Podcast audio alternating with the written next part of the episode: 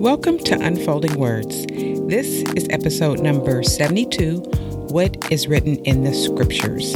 I'm your host, Tracy Amorings, and this is the weekly podcast aimed at sharing biblical truth to offer light for your walk and life for your soul.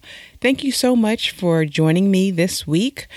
I'm wrapping up the Questions of Jesus series with this last question, which I think is one of Jesus's most important questions. What is written in the scriptures? What is written in the scriptures? How do you understand them? And this is the contemporary English version of Luke chapter ten, verse number twenty-six. But I'm going to read it out of the E S V, starting at verse number twenty-five. And it says, "One day an expert in the law stood up to test him. 'Teacher,' he asked, 'what must I do to inherit eternal life?' 'What is written in the law?' Jesus replied. 'How do you read it?' He answered, 'Love the Lord your God with all your heart, with all your soul, and with all your strength, and with all your mind, and love your neighbor as yourself.' And he said to him, 'You have answered correctly. Do this, and you will live.'" So this passage of scripture tells us that an expert in the law stood up to basically test Jesus and asked him, what must he do to get eternal life? And Jesus answered the question in classic Jesus style by asking this religious leader a question back. What is written in the law? How do you read it? And when the man quoted the greatest commandment, Jesus replied, "Do this and you will live." Simple. But this expert in the law, or a Bible scholar, as we would say today, was testing Jesus's own scholarship or his knowledge to see what he would say. But I love how Jesus turned the table on this scholar by implying with his question, "You're the scholar, you tell me, how do you interpret what the scripture says?" And it's the same question that Jesus is asking you today. How are you to interpret the Bible, and how do you do so correctly? And it's not as complex as many of us think.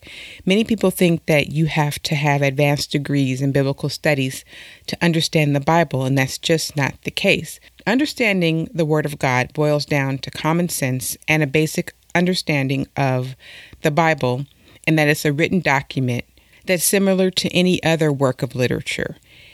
And as with any other literary work, you have to pay careful attention, not to only what the writer is saying, but also to how what he's saying and what literary techniques or devices he's using to communicate these thoughts. The Bible is not a jigsaw puzzle that God is testing us to see whether or not we can put all the pieces together. That's not how the Bible is designed. We have to be committed to reading and understanding, just as we do with any other book we read. And as a follower of Jesus, our life's work has to be to get an understanding of the book that he left behind for us. When Jesus was tempted by Satan in the wilderness, his constant reply back to the devil was, "It is written." And one of the first declarations in the ministry of Jesus happened when he went into the synagogue on the Sabbath day and stood up to read. We see this in Luke four and sixteen. And when this lawyer tempted him, this Bible scholar, Jesus asked him, "What is written in the law? How do you read it?" And this phrase, "how do you read it," is a present active verb. And in the Greek, it means to read, to know again, to know certainly, to recognize, and to discern, to know again. So when Jesus asked this Bible scholar, "What is written in the law?" Jesus was perhaps referring to the phylacteries which these Bible scholars wore on their foreheads and wrists. And this goes back to the Old Testament. These phylacteries were little leather boxes, and they came in various sizes, from the size of a small hazelnut to a large walnut. Sometimes they were even bigger. And in these leather boxes were little parchment rolls that contained certain scriptures from the Pentateuch, the five books of the law. And one of the first great rules concerning the Lord that any good Jewish person would know would be Deuteronomy six and five. "You shall love the Lord your God with all your heart and with all your soul and with all your might." And this is exactly what this Bible scholar quoted, Deuteronomy six and five, along with Leviticus nineteen and eight. because the Jews had to repeat this every morning and evening, and these were the scriptures that appeared on the phylacteries. So Jesus asks him, what is written in the scriptures? Partly because the man had a position where he was to understand and interpret the scriptures, but also because his question was, what should I do to inherit eternal life? So he was directing him right back to the scripture. So it's not surprising that Jesus would ask, how do you read it? So in a way, the question related to the words, but even more so than the words was the word, capital W, behind all the words, the living word behind the reality, the word that came in the flesh, Jesus Christ himself. How do you read it is really a question about your life in Christ and your life in understanding God. And there are different kinds and qualities of reading. When it comes to the public and private reading of Scripture, it's not about just gaining information. It's about having an understanding which informs how you live out what you've read.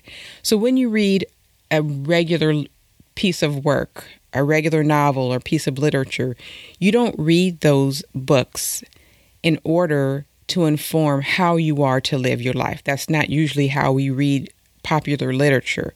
But when it comes to Scripture, we read it not just for understanding, but to understand how we are to walk out our lives. And this kind of reading of the Scripture requires a deeper reading. And we can think of Mary, who sat at Jesus' feet listening to his word. That's the kind of concentration and attention that we should have to the Scriptures. The point is that the word which is heard is meant to shape us in its meaning and understanding. The word literally becomes a part of us. In the Book of Common Prayer, it says, "Blessed Lord, who has caused all holy scriptures to be written for our learning, grant that we may in such wise hear them, read, mark, learn, and inwardly digest them, that by patience and comfort of thy holy word, we may embrace and ever hold fast the blessed hope of everlasting life, which thou hast given us in our Savior, Jesus Christ." The scriptures are written for us, for our purpose, for our learning. And the Latin term for this is doctrine. We read the scriptures for doctrine, to understand how to live our lives out for Jesus. And the Bible is not simply opened so that we can make of it what we want. We don't want preachers who twist the word of God in their preaching, so neither should we do that in our reading. How do you read it? Let's consider three things concerning this question. First, there's a premise that you can find in the scriptures, the true answer to the question of what must be done to inherit eternal life. When you come to the scriptures, you have to believe that this book contains everything that pertains to life and godliness. Second, there is the assumption that every man is responsible for reading the answer himself. You don't want to get third-party information about how to live for God from someone else.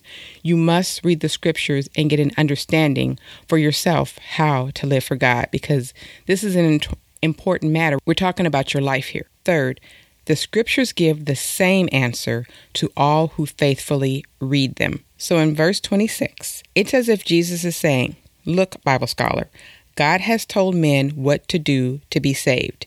It's written in the scriptures, and you, like every other man, must surely read it.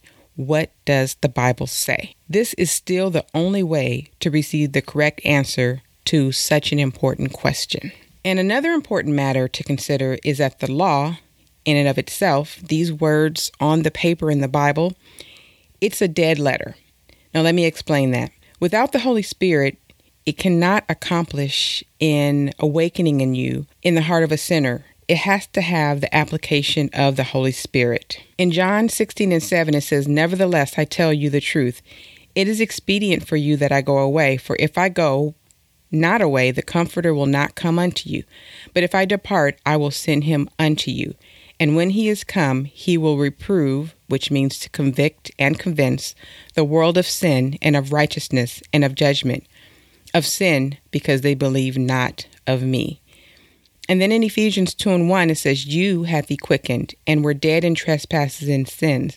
But God, who is rich in mercy, for his great love, wherewith he loved us, even when we were dead in sins, hath quickened us together with Christ. By grace you are saved. So when this Bible scholar answered the Lord's question, he gave him back scriptures. He had Leviticus nineteen and eighteen and Deuteronomy six, verses four and five clearly memorized. But that dead letter in his head did nothing for his heart. It's the heart that believes unto righteousness, Second Corinthians three and six. Who also made us able ministers of the New Testament, not of the letter, but of the Spirit. For the letter kills, but the Spirit gives life. So the Word lets us know where we need to correct, but the Holy Spirit is what gives us the power to correct and walk according to the Word of God. This is what this Bible scholar was ignorant of. Romans ten, verses nine through eleven say, that if thou shalt confess with thy mouth the Lord Jesus, and shalt believe in thine heart that God has raised him from the dead, thou shalt be saved. For with the heart man believes unto righteousness, and with the mouth confession is made unto salvation. For the scripture says, whoever believes on him shall not be ashamed.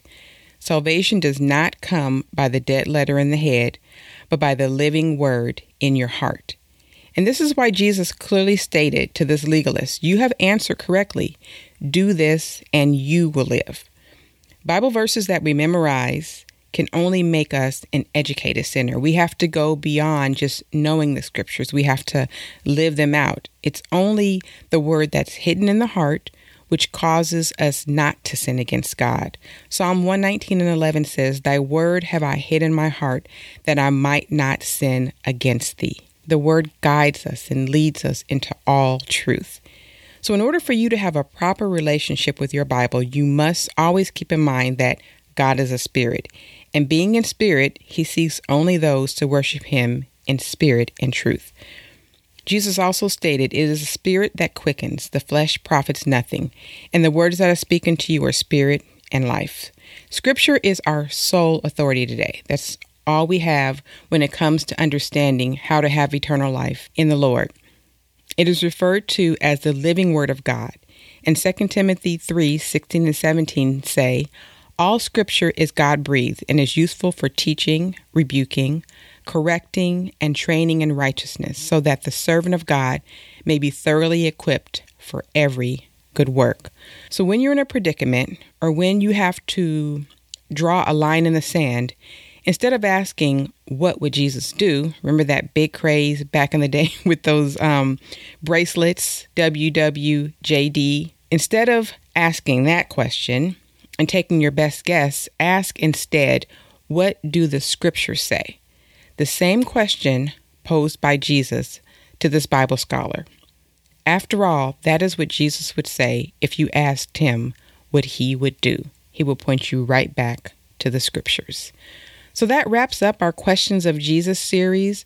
I pray that you go through and pay attention to those questions and see how they're pertinent to your own life.